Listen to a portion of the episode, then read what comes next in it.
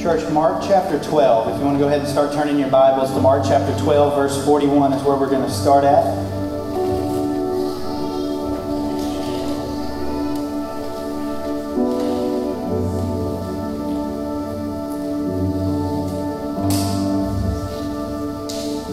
Mark chapter twelve.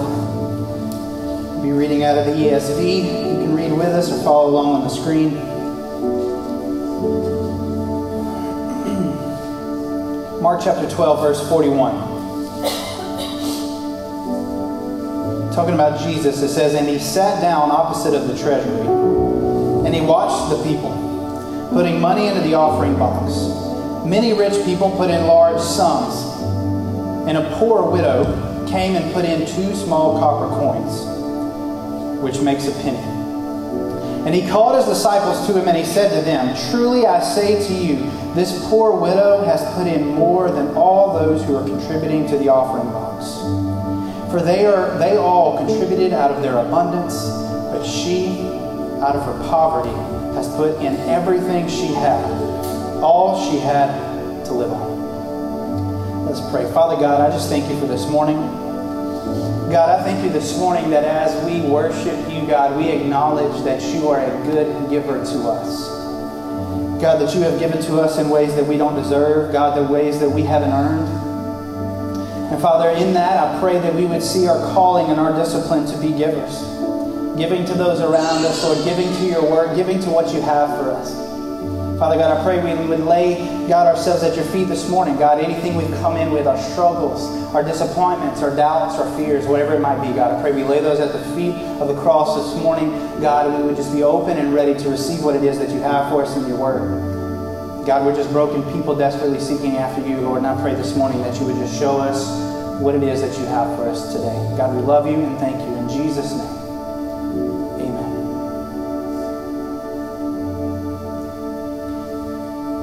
Church, this morning we'll continue our study called The Way We Walk, and we're in the last week of our focus on how we walk with others and talking about how we walk with each other as the church. And, uh, you know, as you can hear from the way that, I, way that I've talked, the, the discipline, the spiritual discipline that we're talking about today is the spiritual discipline of giving. You know, and immediately we flinch anytime we talk about giving uh, because then we think shortly after that we're going to pass the offering plate and see uh, and, and try to guilt you into giving to the church or whatever that might be. But listen, uh, I pray this morning that as we approach the spiritual discipline of giving, that we would, for one, see what God has called us to, and then secondly, see what it is that specifically that God has called us to as we give. You know, uh, uh, back in twenty nineteen, we preached, when we were preaching through kind of what the church is, we had a message on giving. You can go back to our uh, podcast and kind of listen to that uh, to get a little bit of a different take. I, I want to approach it from a little bit different way today as we talk about the idea of giving, what God has called us into. Because, you know, as we've talked about with all these spiritual disciplines, and now we're talking about the third and final of our spiritual disciplines as we walk with each other as Christians within the context of the local faith family, is all of these disciplines are disciplines that aren't natural to us. You know, the idea of being a giver, the idea of giving in any capacity, and I'm not only talking about monetary giving, I'm talking about giving of ourselves emotionally, I'm talking about giving of our time, giving of our resources, giving of moments, you know, and so when we're talking about being givers, you know, projecting something outside of ourselves, whether it's attention, whether it's resources, whether it's our talents, whatever that might be, that this state of giving, like all our other spiritual disciplines, they are not natural for us. Um, I mean, anybody who has had kids, and we've talked about this before, you can learn immediately that we don't naturally come born into being givers. We are naturally takers. We are storers. We are keepers. We are not naturally givers. And for us, especially as we get older and as we become adults and we actually have something to give out, right? We finally, to some sense, have something that we can give out. That a lot of what keeps us from giving in any capacity is fear, right? It's fear of unknowns, it's fear of unexpecteds, it's fear of missing out on something that if we don't have the financial capacity or the time to do, then we might miss something that's going on. The biblical narrative is very clear that believers are called to be givers, that God has called us to be givers in all capacities. Remember, and we're looking through this through the lens, I'm not only talking about money. So don't limit, don't debase this just to money. Because as Christians, we can give so much more than just that. Even though that is part of what we give, it is not the only thing we have to give. You know, even in the context of a relationship, we have so much more to give to our spouse than just our resources, right? We have our attention, we have our love, we have our concern, we have all that we have within us and our, and our being is to give to each other. And even within the context of the church, even all the things we've talked to up to this point, we're talking about fellowship and, and worship together. We have those things to in, interject together. And so, you know, the Bible very clearly calls us to this posture of giving. Ephesians uh, four twenty-eight. Uh, in this in this section of Ephesians, Paul is talking about the new life. And he says here in Ephesians twenty-eight, as he's kind of listing out these things that are representative of a new life, he says that let the thief, talking about us before new life, he says, let the thief who is a taker not steal, no longer steal, but rather let him labor, doing honest work with his own hands, so that, so that he may have something to share with anyone in need. This is, if you look in your... I mean, mine breaks things down into chapters. I mean, it, with uh, subti- uh, subtitles, it says the new life in that section in Ephesians four. Mark twelve seventeen, right before this, Jesus is talking. He says, Jesus said to them, the, he said, render to Caesar the things that are Caesar's. He says, listen, give to what is expected of you, what is expected of you, of your governmental system. And for him, he's talking about a system of government that was even oppressing the people of God at this time. So he says, look, give to Caesar what is Caesar's. But then he also very, very quickly says, but also give to God in the same obligation, in the same respect, give to God what is God's. Give to Caesar what is Caesar, and give to God the things that are God's. In church, we know that everything is God's. And so when we're called to be givers, he's talking about giving not just of our finances. You know, uh, Caesar needs our finances. Caesar needs our taxes. Caesar needs some of those things. But God, he says, give to God what is God's. So it's not just money. Mark twelve thirty, he says, and you shall, speaking more of what we give as believers. Mark twelve thirty, right before this, and you shall love the Lord your God with all your heart. And this word love is that agape love. This is a love that chooses to love. So this is a giving love. He says, and you shall love the Lord your God with all your heart and with all your soul and with all your mind and with all your strength. The second is this, you shall love your neighbor as yourself. As a, a characteristic of Christians, we are givers. We are called to be givers, people of giving. The Bible mentions giving in some capacity two thousand one hundred seventy times. two thousand one hundred seventy times. God is shaping His people to be open-handed givers. And when I say open-handed, I'll say it a couple more times today, I'm saying that we're ready to receive, but all of those things we receive we're ready to let go of also. Because too often we navigate life as clenched receivers, right? We don't want to let go of what we have. We don't want to let go of our time. We don't want to let go of our pride. We don't want to let go of our resources. We don't want to re- let go of our finances when we see someone in need, when we see an opportunity to serve, when we see an opportunity to give within the context of the church. We clench those things to us because, like we talked about before, we're afraid of unknowns. We're, we're better storers. We're better keepers. We're better takers than we are givers. But God is shaping His people to be open-handed givers. God's kingdom is a giving kingdom. And Jesus has set a pattern and a perspective for us to see what it means to be givers. And so that's what I want us to see this morning. And I want us to see two things this morning that I believe the Bible is kind of shifting us to and wanting to draw us in as we navigate the spiritual discipline of giving in our life. The first thing is this, that, that the Bible sets for us a giving pattern. It sets for us a giving pattern. And we see in uh, in Mark chapter twelve, verse forty-one, it says, and he, talking about Jesus, sat down opposite the treasury and watched the people putting money into the offering box. And so the first thing within that that I want us to see is that Jesus observed their giving, and through that shows attention to giving, importance of giving, and also that he is teaching, and he teaches and leads us to be givers. We see God. We see God doing this, and we see Jesus in this moment giving attention to these very moments. And all throughout the New Testament, we see Jesus teaching in ways of, of showing, of giving of time, giving of talent, giving of tithe, giving of resources, giving of, of, of, of outside of ourselves. And we know that He led in this way because even earlier in Mark, He would say this in Mark ten forty-five, for even the Son of Man came not to be served, but to serve and to give His life as a ransom for man. Our Savior was a giver. His kingdom that He is cultivating on earth is a giving kingdom. And his people are called to be givers. And Jesus sets a pattern for that, not only by giving it attention, but also leading in that capacity of being a giver. You know, in, in Romans chapter twelve, it uses uh, a, a word, contributes. It says in Romans twelve eight, it says, the one who exhorts in his exhortation, the one who contributes in his generosity. Talking about these aspects of a believer and in our contributions in generosity. Because God himself was a giver in that sense. You know, in Jesus Christ. And what Jesus gave is he gave healing. He gave comfort. He gave resources. He gave attention. And ultimately, he gave new life in himself. And that we can know that kingdom currency is seen in what we give, not in what we keep. Do we? I, I pray that we can understand that. Truly understand that. That kingdom currency, what God sees as valuable, what God sees as something worth investing in, is not what we've kept, but what we've given away. Not what we've kept to ourselves, but actively given to the work of God's kingdom around us. And this word contributes, which would even be later uh, shown later on down in Mark twelve. It means to give or to share or meeting another's needs. Luke six thirty-eight says, give and it will be given to you. Good measure, pressed down, shaken together, running over, will be put into your lap. For the measure you use it, it will be measured back to you.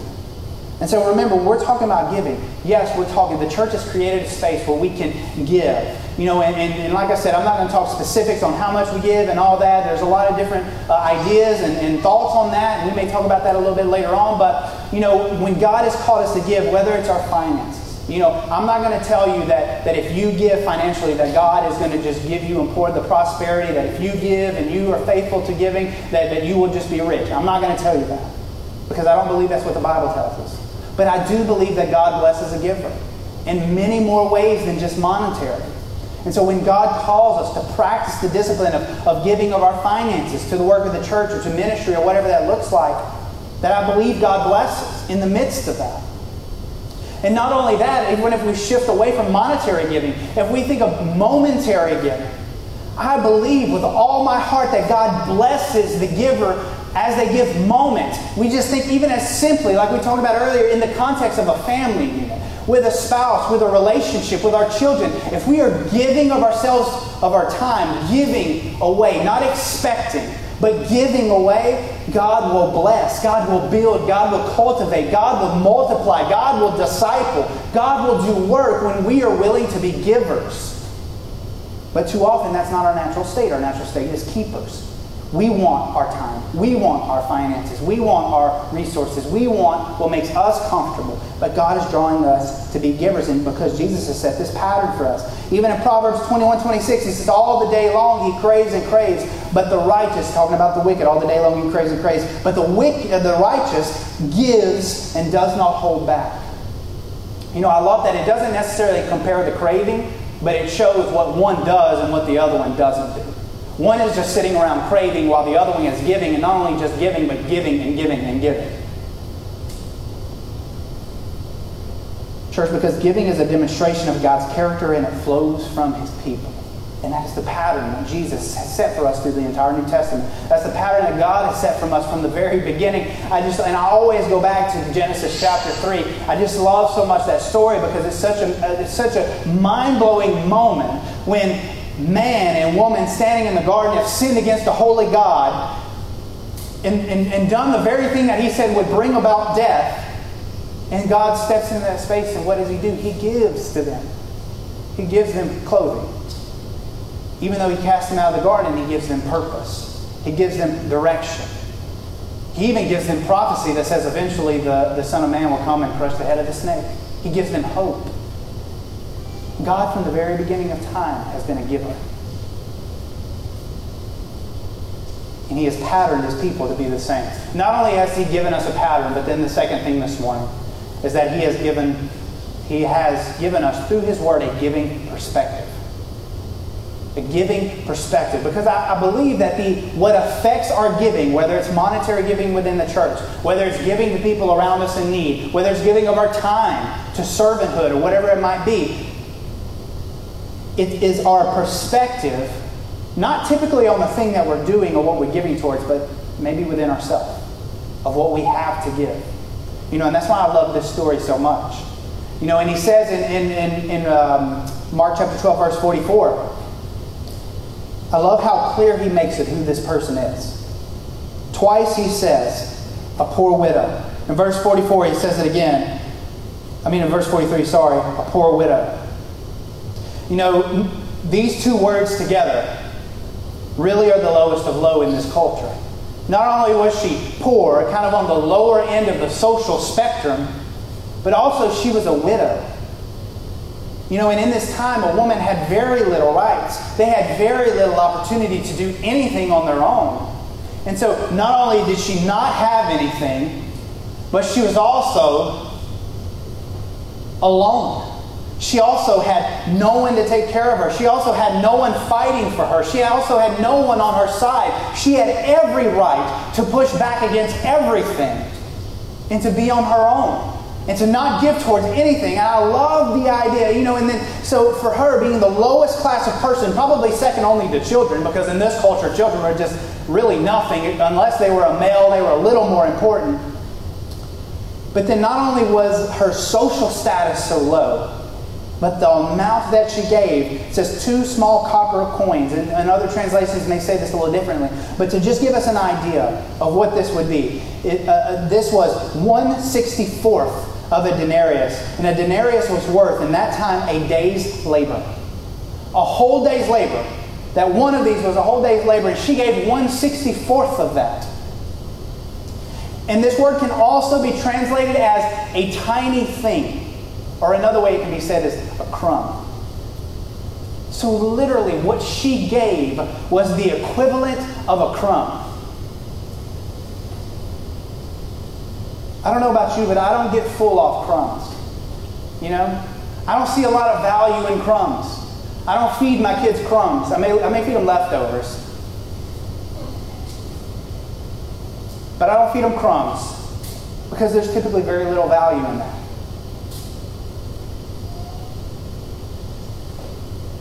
But I love what she shows us here is really in giving and incapacity, our only limitation in giving is ourselves. Our only limitation to giving, whether it's monetary, momentary, resources, time, whatever it is, our only limitations to giving is ourselves.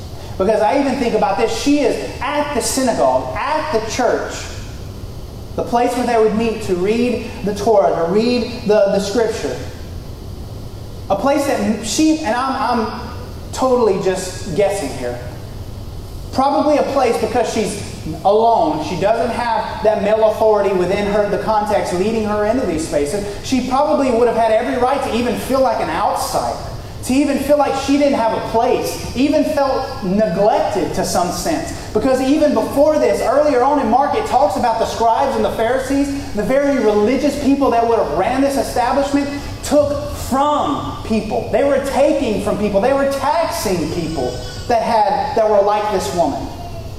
And so not only that, not only had she been done wrong by this establishment, she had an understanding and a, and a faith far beyond mine at times that saw. She said, you know what, even though this place has done me wrong, even though this place is not a great representation of God, God has called me to something bigger than this. And I have faith that God will use what little I have to do something great with it. Our only limitations to giving is ourselves.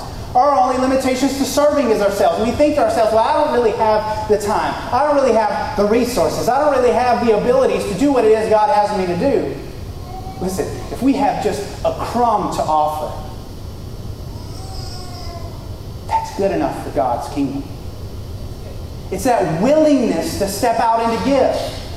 You know, and we've talked about this, and, you know, whether it comes to monetary giving, you know, ten percent has always been kind of the standard, and some people use that as a standard, and that's great.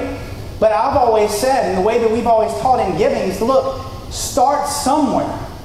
Maybe it's a crumb. Maybe it's a, for two copper coins, maybe it's a penny, maybe it's something small, but it's establishing these rhythms of faith in our life to allow God to use us. But when we enter into this space and we don't believe we have anything to offer God, is the moment we begin to limit ourselves.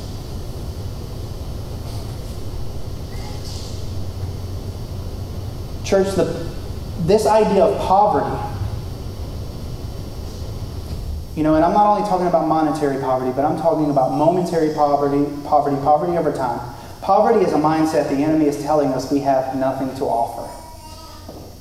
It is a, is a mindset that tells us we have nothing to offer. It's a poverty perspective. And the kingdom of God is not that. Because what God has given, he says he's given us everything for life and godliness. He's given us what we need to participate in the giving. He has given it to us. And, and, and what I love about this is that what God is showing us through this story is that God sees more than the portion, but he sees the proportion and the condition of the heart. He is more interested in how we give rather than how much we give.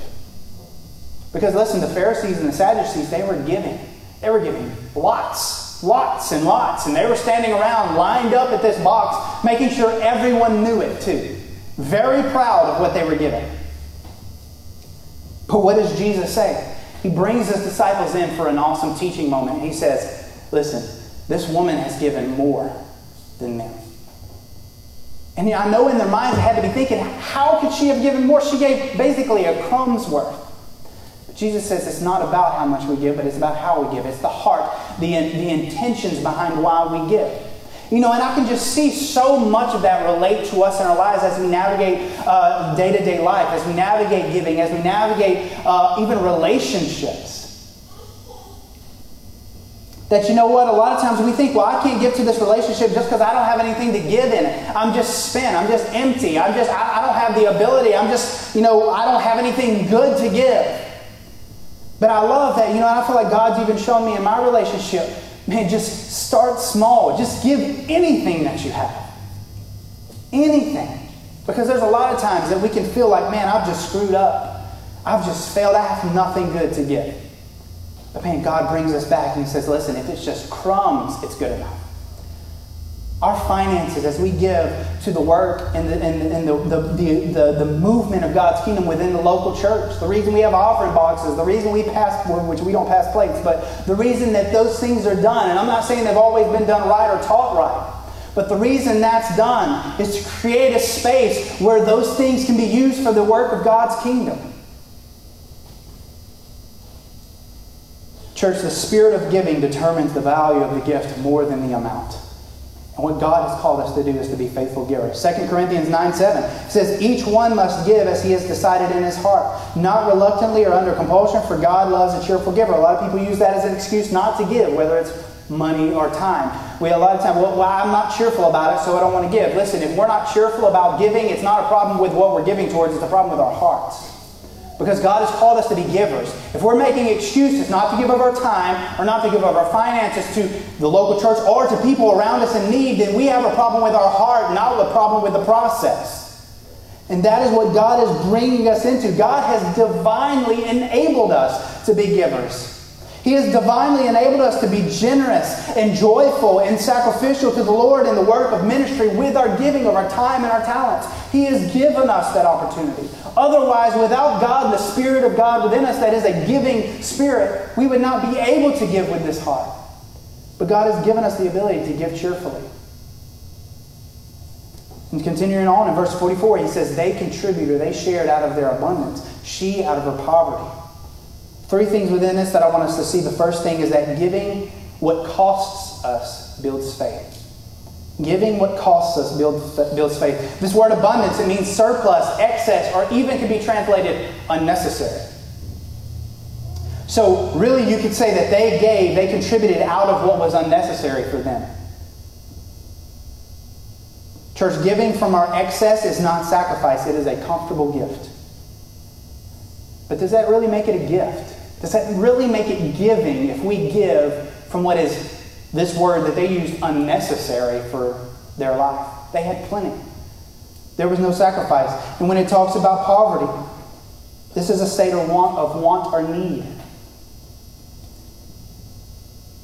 And so what it's bringing us into is this idea that to give what costs us builds faith. And one of my favorite stories is in Second Samuel twenty-four twenty-four. You can go back to it and read that story later. Second Samuel twenty-four twenty-four. But just this one verse, you know, the king, this king has come to David and he says, listen, I'll give you oxen. I'll give you all these things so that you can use them. You can sacrifice them to the Lord and make a burnt offering to him. And you can be in good right standing with your God. And I love David's response here. David says, but the king said, talking about David, he said, no. He said, but I will buy it from you for a price. He says, I will not offer burnt offerings to the Lord my God that cost me nothing. I love that verse so much because it's so much of what God's called us to. David says, he says, listen, I'm not going to offer something to the Lord that hasn't been sacrificed for me. And so any of our giving, true, godly, gospel-driven giving is going to cost us something. It's going to cost us our pride. It may cost us some time. It may cost us a, a, a meal or a cup of coffee that week. When I say meal, I'm not saying don't eat, but I'm saying it may cost us our McDonald's or our Popeyes, that extra that we would do. Maybe we do uh, peanut butter and jelly that night. It's going to cost us some sense of comfort because that's the only place where true giving lies is in sacrifice. And we see that in the context of even our relationships. I keep coming back to that because I, I, I just believe that it's there's such a visible giving uh, dynamic in a relationship with those with our kids or our spouses. Listen, a lot of times all we want from each other is to know that we're truly giving of our time. We want to see that it's costing us something of ourselves. We're letting ourselves go, in a sense, to embrace that idea of giving to each other. Adrian Rogers said this. He said, God doesn't need us to give him our money. He owns everything. He says tithing is God's way to grow Christians. You know, and, and, and when we talk about this idea of giving, giving to the church, giving to people around us, giving of our time to service within the church or within our, our community, this shapes our family. You know, and so when we talk about shaping our family, the thing we have to know, a lot of times we're keepers, we're storers because we want to be comfortable, because we want to have stuff, because we want to have time to do what we want. We want to store up all these things, and we even convince ourselves for our kids. Our kids deserve this. My kids want this. My kids need this. Listen, our kids don't need stuff. Our kids need Jesus. And so if we're shaping our life, we're shaping our giving of our time, of our talents, of our resources around anything, let's shape it around giving our families Jesus, because that's what they need. Listen, I love that God gives us opportunities to do things. I love that our, our God gives us opportunities and resources to be able to give our kids opportunities to do things outside of school and extracurriculars and all these things that cost us and do, and we try to dress them and provide for them, all these things, but ultimately, all those things will fade away.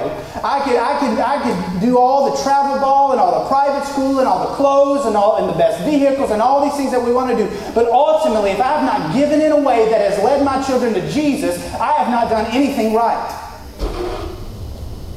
We can be, and, and even Solomon, the wealthiest, wisest person in the entire, that ever existed, said, vanity, vanity, all is vanity, nothing's new under the sun, nothing separate from God and what He has given is of any value.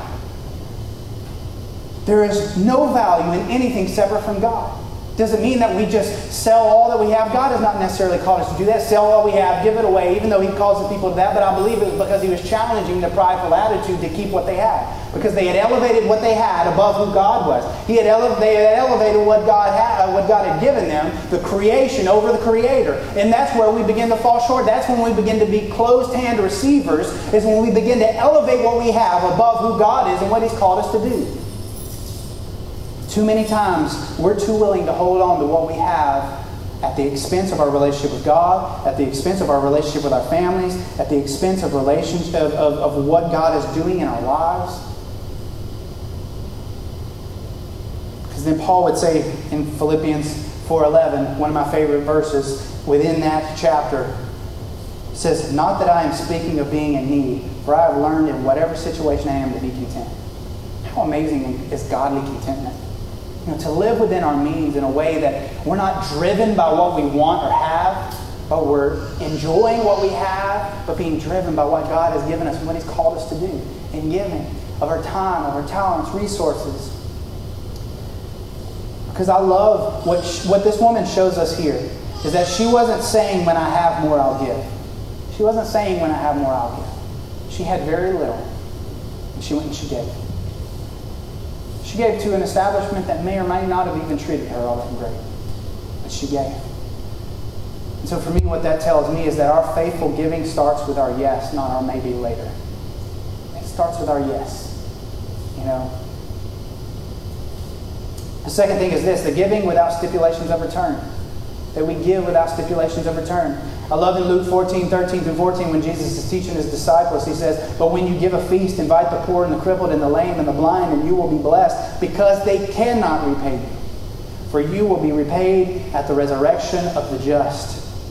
Church, we miss the heart of biblical giving if we expect something in return by our giving. And that's anything. I mean, if we expect to feel more comfortable, to feel better in light of our giving of our time, of our talents, our resources, if we expect anything in return, we have missed the heart of giving altogether. God has called us to be givers, not with the expectation of reception, but just for the giving. Acts twenty, verse thirty-five, it says, "In all things I have shown you that by working hard in this way we must help the weak and remember the words of Jesus, how he himself said, 'It is more blessed to give than to receive.'" And then the third and last thing we'll finish up this morning is that we would have giving with the expectations of growth. Giving with the expectations of growth, which I believe is different than giving without stipulations of return. But when we think of giving with the expectations of growth, we're thinking of giving of ourselves for personal growth, for familial growth, for spiritual growth. Second Corinthians nine eleven, "You will be enriched in every way, to be generous in every way, which through us will produce thanksgiving to God." Growth, production of worship, God is providing for us to do. Second Corinthians nine ten, he says, "He who supplies seed to the sower and bread for food will supply and multiply your seed for the sowing and the increase, the harvest of your righteousness." God will supply, God will multiply, God will increase. Proverbs nineteen seventeen, "Whoever is generous to the poor lends to the Lord, and he will repay from his deed, for his deed." Church, with giving, we can expect growth, spiritual growth, familial growth, personal growth. I'm not counting out monetary growth, but I'm, that's not what we pursue, because that's going with the expectation of some monetary earthly return. That we would be giving, giving people. So as we wrap up this morning, I pray that these ideas would kind of stick with us. That giving is a Christian's response to grace. And that it's not the amount we give, but the faith to give and the belief that God will use it. The belief that God will use it, that we would be this, that we would be open-handed, we would have open-handed action with harvest expectations of spiritual growth and kingdom transformation. Open-handed givers. Open-handed givers. And I always like to try to make this a little, little practical before we wrap up. The very last thing, I know I've said we're wrapping up a couple times, but I just want us to focus on, maybe as we kind of move into a time of prayer and acknowledgement of, of what God has and what he's done and what he can do through our giving of our time, talents, or resources.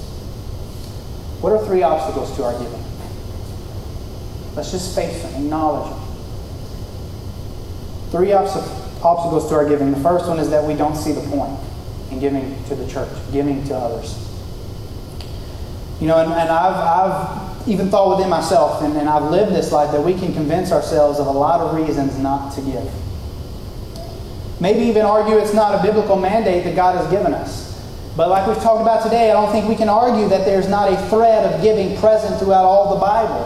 And that's specifically for the church, for us, that we can enter into this space that the church should be. If the church is functioning to the capacity that God has called us to, the church should be a hub where finances come in for the sake of giving, for the sake of going out, for the sake of being helpful to the community and the people around us. I pray that we would always be that church, and that is the desire that we have to be as a church, is to be a church that is a giving church.